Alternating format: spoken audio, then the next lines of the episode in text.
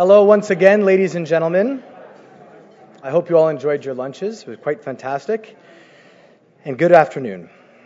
Now we are live from the Delta in downtown Toronto. Welcome to the 113th season of the Empire Club of Canada. For those of you who are just joining us through either our webcast or our podcast or on Rogers TV, welcome to the meeting. Before our distinguished speakers are introduced today, it gives me great pleasure to introduce our head table guests. Traditionally, I would, I would ask that uh, as I call them to rise, we withhold our applause, but for any of you who have come to these lunches, you know nobody listens to that, so clap as much as you'd like as I call these names.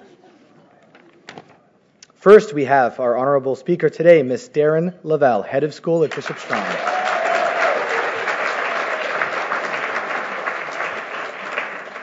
Next is Mr. Brendan Caldwell, Director, Caldwell Securities.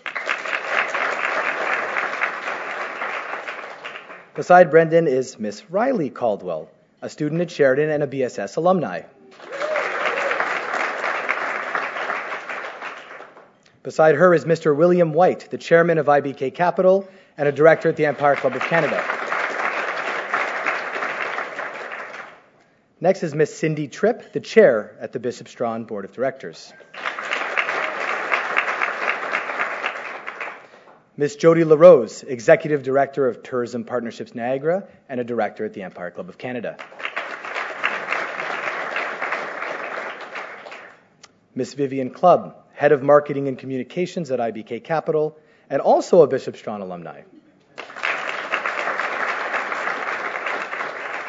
And once again, my name is Paul Fogelin. Uh, my day job is I'm the Vice President of the Ontario Retirement Communities Association and the President of the Empire Club for this season. Ladies and gentlemen, your head table guests.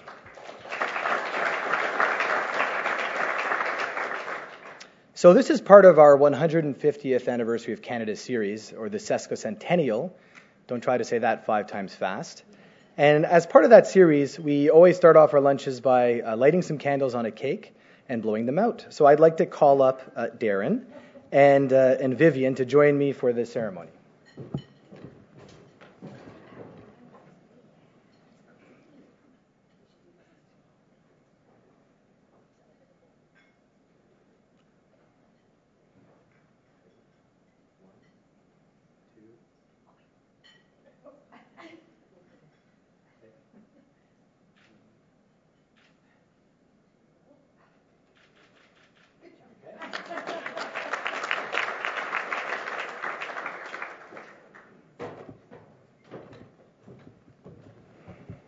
Always a risk when you're dealing with live fire. So, so this season at the Empire Club, in celebration of the sesquicentennial, we're hosting a series of speakers to address topics of significance not only to the history of this great country, but also to its future. Education in Canada, and more specifically, the importance of women's education, is an ideal topic for this series. At this club on October the 3rd of 1935, the Director of Education from Kent, England, Mr. E. Salter Davies, delivered a speech entitled Education and the Future of Civilization. Pretty intense stuff. Mr. Davies, who was visiting Canada to celebrate the 25th anniversary of the Overseas Education League, had this to say about how best to define education. Quote, education is the deliberate human effort which is directed upon the individual with the twofold objective of enabling them to be at home in their environment, to understand the world in which they are placed, and to enable them to do something to bring their environment into harmony with one's own conscious purpose. What an accurate and eloquent definition of education. The kind of inspirational description that should make any educator proud of what they do. Now, the problem is that during Mr. Salter's time, the central focus of education was not exclusively, but primarily men. Thankfully, we've come a long way. In fact, recent statistics indicate that young women are frequently outperforming their male counterparts in the classroom. A 2006 census indicated that for the first time in Canadian history, there are actually more female than male university students, with women making up 60% of all graduates. So while there is still much progress to be made, women's education in Canada is the strongest it has ever been and has contributed to the elevation of women to some of the highest positions of leadership in business and government. Today, we have the pleasure of having with us an educator who is truly passionate about bringing out the best in young women and helping to shape the female leaders of tomorrow. Deryn Lavell is a highly respected educational leader with over 30 years of experience in Canada and abroad. With a Master of Educational Administration and a Bachelor of Education from the University of Victoria, Ms. Lavell's career has taken her from the classrooms of Alert Bay, Prince Rupert, and Victoria, BC, to increasingly senior roles in the United Arab Emirates and Canada. Currently the head of school at the Bishop Strachan School, soon also to celebrate its 150th anniversary, making it this country's oldest boarding school and day school for girls. She is a powerful advocate for equality and empowering girls with the confidence they need to thrive in an increasingly complex world, a philosophy that has distinguished her leadership at BSS. Ladies and gentlemen, please join me in giving a warm welcome to our guest of honor, Ms. Deryn Lavell.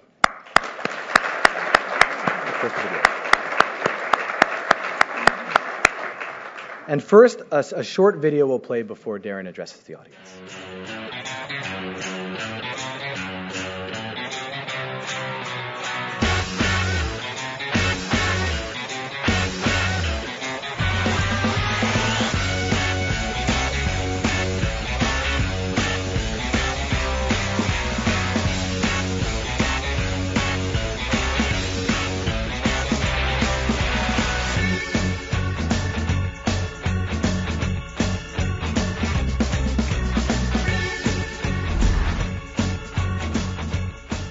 Rock Solid is uh, your foundation, your educational foundation, emotional foundation uh, for uh, building your life. Having girls find their voice and their confidence and their courage and being able to leave BSS ready to take on the world. That's rock solid.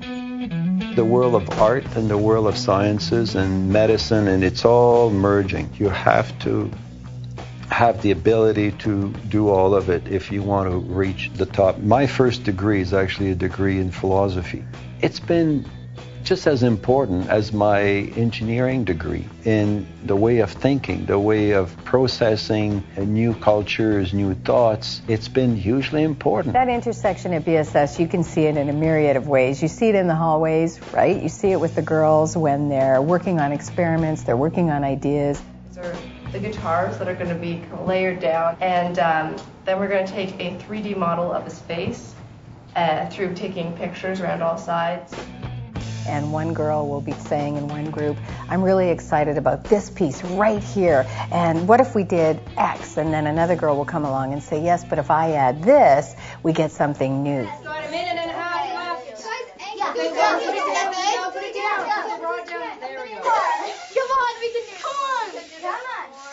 Talking about role model for women uh, engineer, and one person that you know comes to mind is uh, Julie Payette, a woman who can uh, fly a jet, who's been to space, who is uh, a mother. She speaks five languages, plays the piano as well. She truly is the, the Renaissance uh, engineer. I really value the the Renaissance approach. If you have outside interests outside of, of science and the field that you, you do every day, you really do bring something different to the table think differently, you think outside the box, you're a little more creative with your work, you might innovate instead of just sticking to what's always been done. You know, what makes a good physician?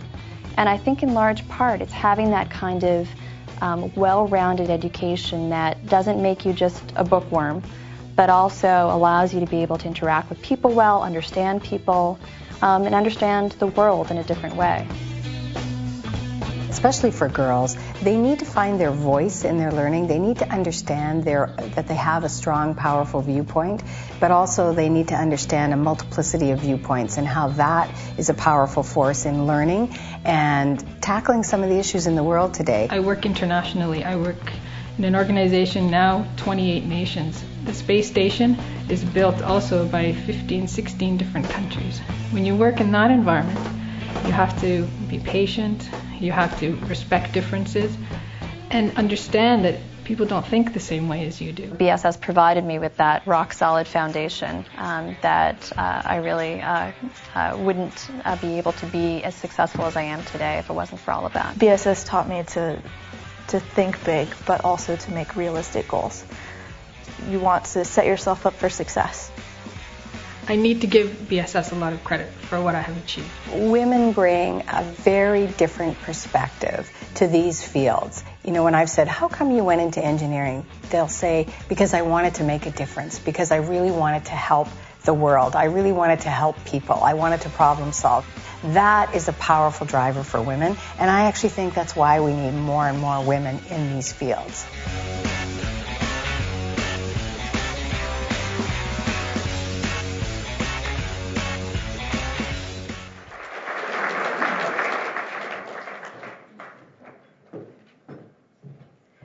Always think that uh, the girls speak uh, much better than I ever could. I hope you enjoyed that video and got a little taste of who we are at BSS.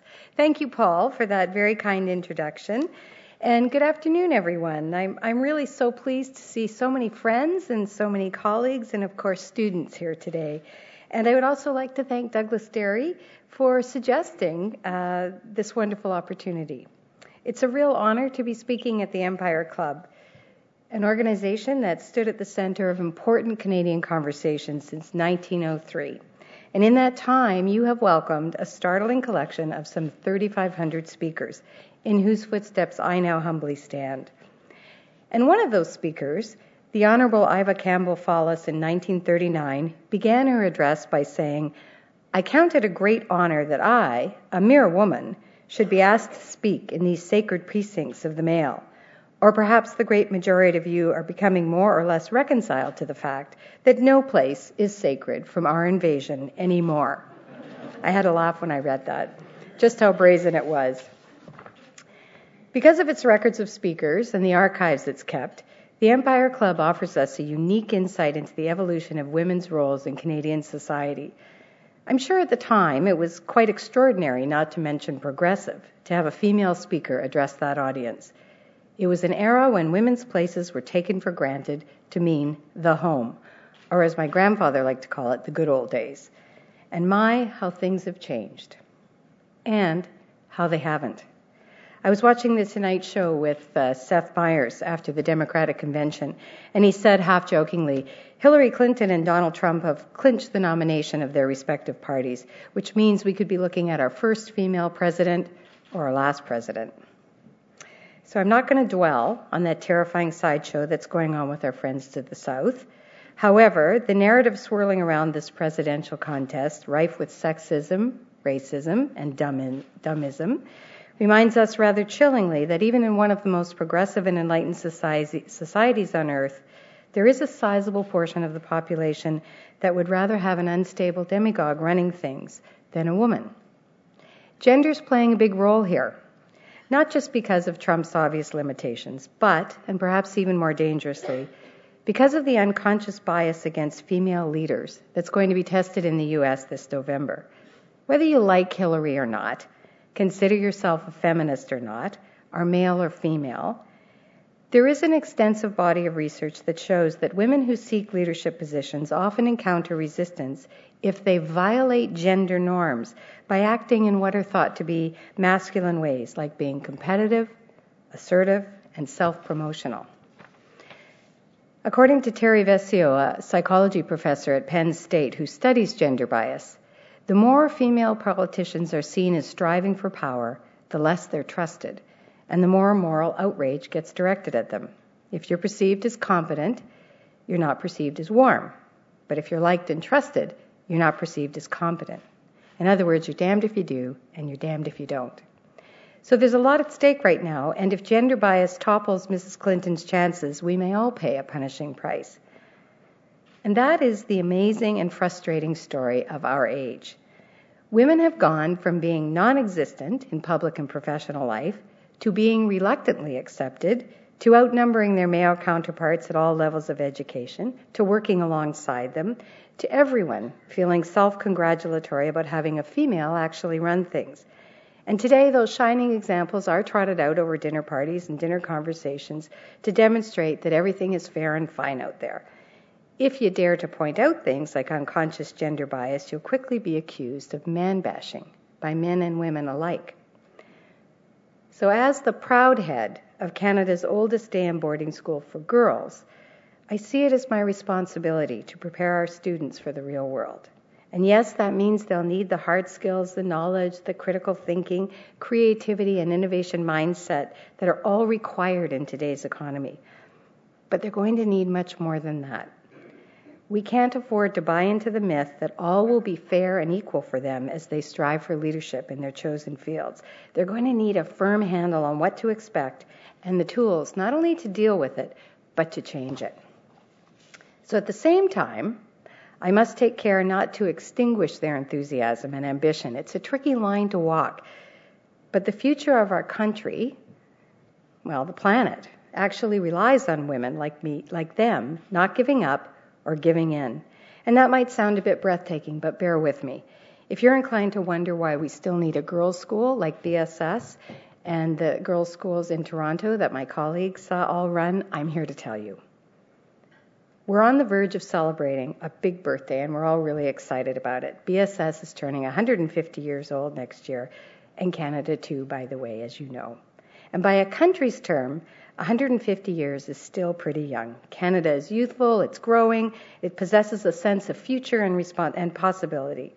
But for a school to be turning 150 and still be thriving, relevant, and young at heart, that's a real accomplishment. To be a girls' school nudges that accomplishment up a few more notches, particularly when you think about the world in which BSS was born, a world that didn't place much priority on girls' education. At that time, their options were limited primarily to convent schools run by the Roman Catholic Church or a few private schools that were too expensive for most. The Anglican Church wanted to create a quality school that would be affordable and would offer an alternative to the Catholic teachings. So in 1867, the Bishop Strachan School was opened, named for the first Anglican bishop of Toronto.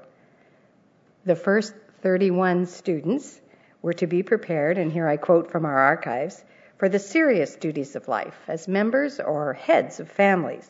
And although the school offered sufficient preparation for those who wished to pursue university studies, there actually weren't too many places to go.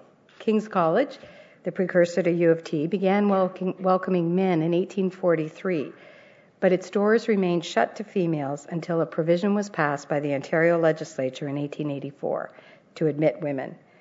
So the first female 11 students who gamely joined the Gentlemen Scholars were denied access to reading rooms, residences, the library, and even a washroom as there were none designated for women on campus.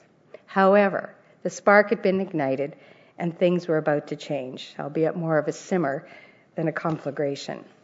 You have to remember, too, that at the time of Confederation and the founding of BSS, there were three basic conditions for becoming a voter. One, you had to be male. Two, you had to be 21 or older. And three, you had to be a British subject.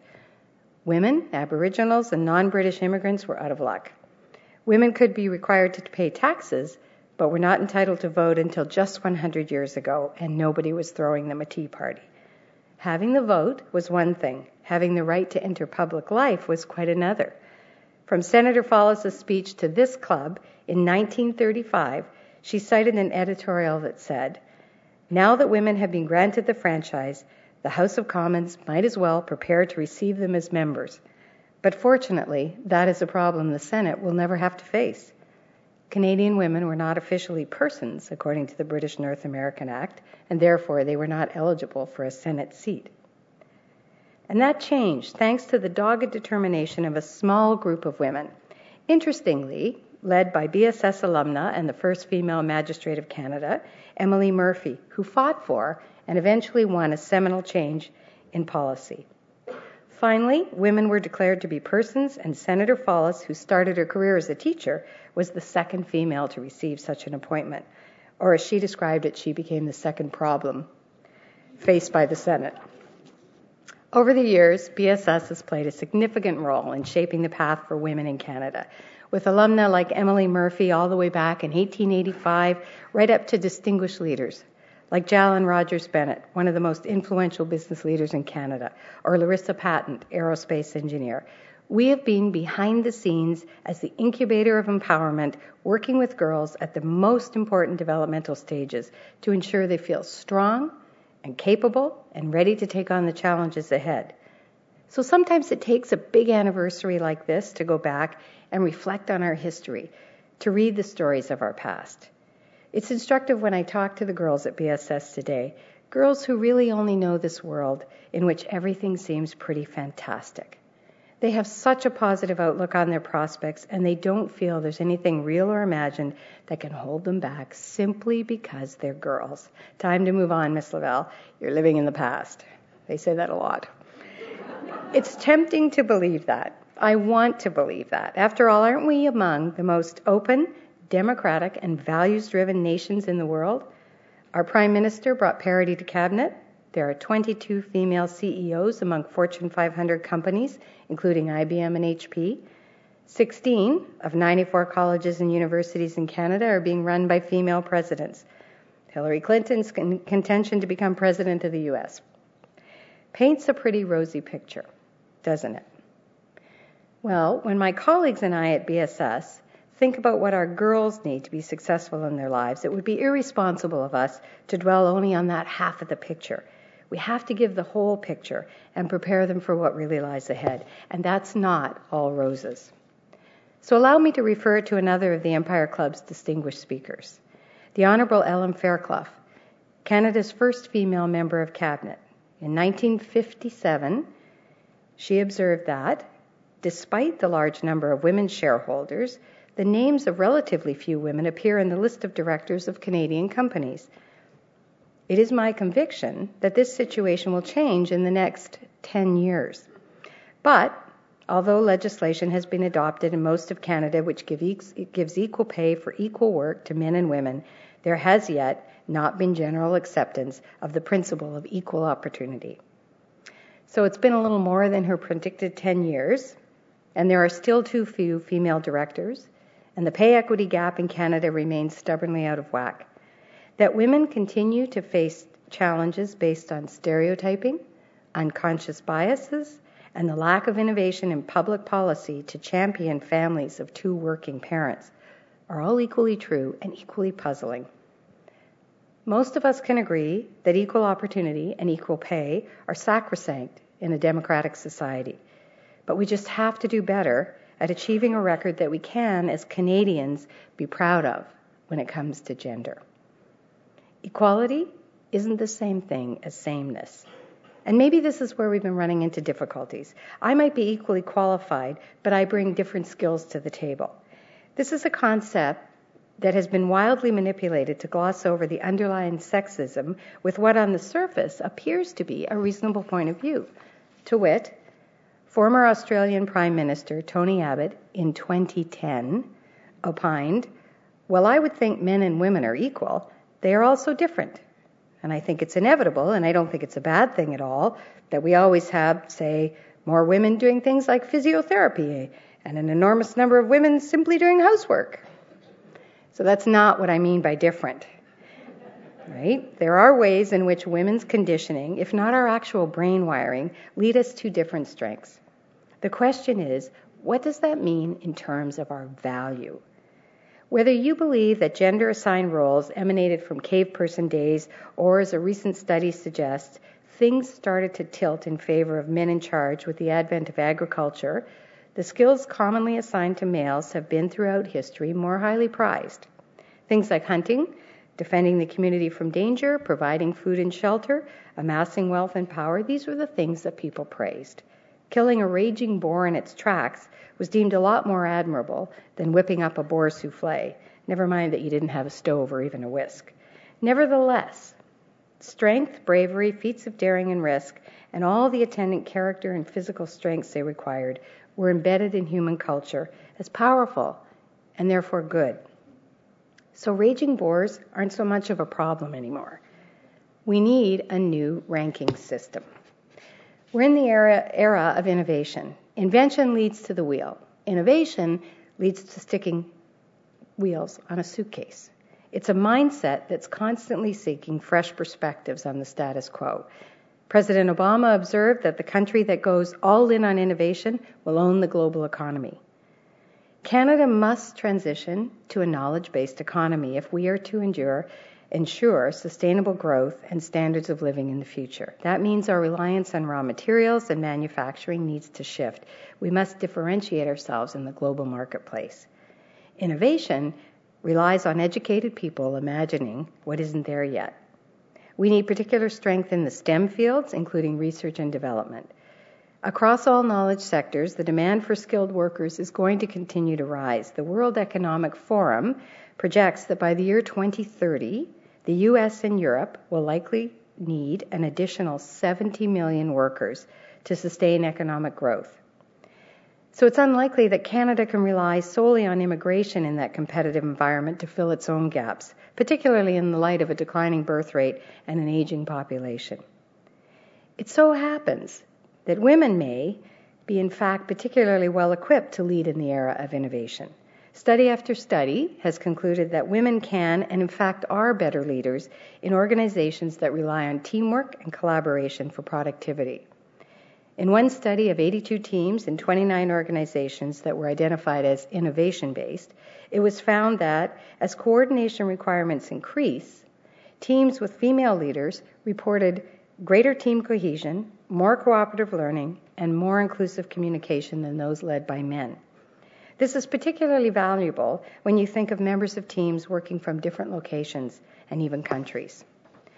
The stereotype that women are not likely to perform as well in functional areas traditionally believed to, male or, believed to be male oriented such as engineering, IT, legal and R&D were also resoundingly refuted by a broad 5-year study which demonstrated that women receive not only solid but higher effectiveness ratings than males in these functional areas. And a Center for Talent Innovation study concluded that the most successful companies deploy two kinds of diversity inherent, meaning more women and people of color, and acquired, meaning leaders behave inclusively to, as they call it, foster the speak up culture that unlocks a broad spectrum of perspectives and toolkits. Their study showed that companies with these attributes out innovate and outperform their competitors. So there's no evidence to support the notion that female leadership traits and attributes are less effective in today's world. In fact, a growing body of evidence suggests the opposite is true. So what's getting in the way? Pattie Sellers, editor at large for Fortune magazine, believes that parity will not happen in our lifetime because the band of acceptable female behaviors is so narrow as to render it impossible for women to, as she puts it, lead authentically. Selena Rezvani, author of The Next Generation of Women Leaders, states that our social conditioning has entrenched the nuanced barriers that women face, not only by men, but from women too. It's a complex problem, but I think I think we need to start by ranking so called female leadership traits right up there with the so called male ratings and male traits because we can plainly see that they're equally valuable and increasingly important in the innovation era. We must change our lenses and recalibrate our perceptions so that women are allowed to be cranky and ambitious without that translating into untrustworthy, in other words, which I'm not going to use. I'll leave that to Mr. Trump. I'm not as pessimistic as Pattie Sellers. I, I do believe parity is within reach, but I also believe we have a lot of work to do. I need for the girls at BSS to be aware of that reality and to be ready, so, so ready to take it on. By championing women in leadership roles, I am not advocating displacing men. It is not a zero sum game. It is also not a balancing act or an exercise in fairness. It is simply the fact of fitness. All those millennia of conditioning, brain wiring, figuring out how to make boar meat taste good have led us to this place. And now there is a real opportunity to own the future if Canada prizes and celebrates its immense female talent pool to strengthen our economy and our country. In education terms, I made it to CEO, and I feel blessed and so proud to be the leader of one of the finest academic institutions in the world. And the fact that I run a girls' school is even more perfect for me because, along with my colleagues, I get to be the one to make sure that the girls in our community hear the words, You can do anything. Sometimes that's all a girl needs, but sometimes She also needs to be prepared with a realistic view of the world and the character traits she needs to thrive in it. Things like resilience, patience, and the value of failing, the rewards of risk, win or lose, empathy, curiosity, and above all, self confidence. Our girls have the right abilities at the right time for them to finally realize Senator Fallis's desire back in 1935 to have our vocation in life determined largely by our own ability and inclination rather than be determined for us solely by custom and environment. Far from becoming anachronistic, the role of BSS is more crucial, more relevant, more exciting, and more challenging now than ever before in its 150 year history. We are educating for this economy, for the potential of what Canada and the world can look like in the future not just to lead innovation for the sake of amassing wealth, but for the sake of saving the planet, for having a more peaceful and less violent world, for improving our better natures and deepening our sense of connection to one another. We give our girls a world to grow up in that is full of opportunity so that they can rise to their fullest potential. And that's going to benefit all of us. Thank you.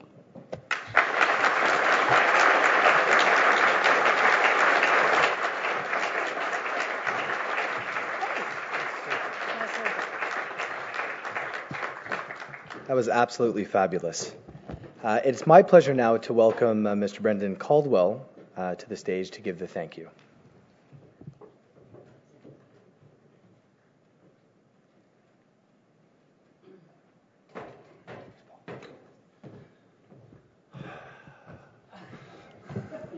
What?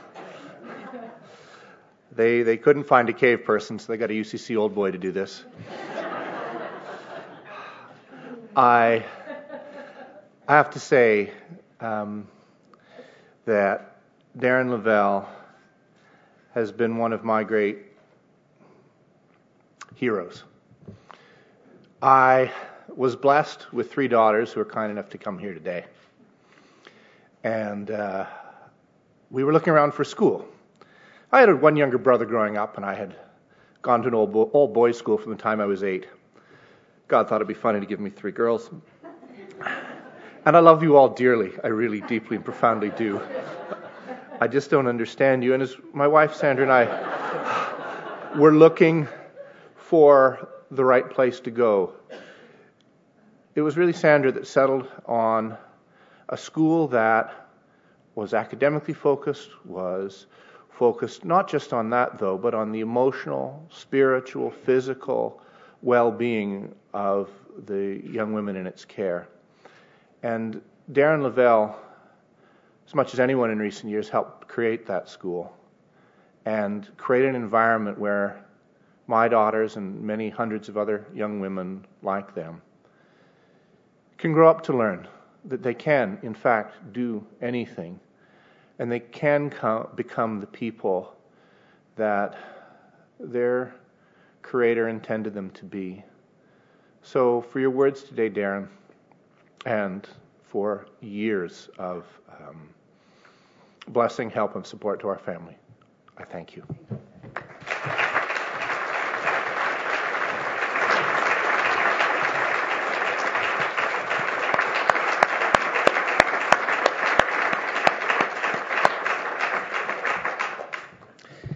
A sincere thank you to our two generous sponsors for this afternoon's lunch our sesquicentennial sponsor, IBK Capital, and our event sponsor, Caldwell Securities. Without sponsors, we simply couldn't hold lunches such as this, so thank you very much.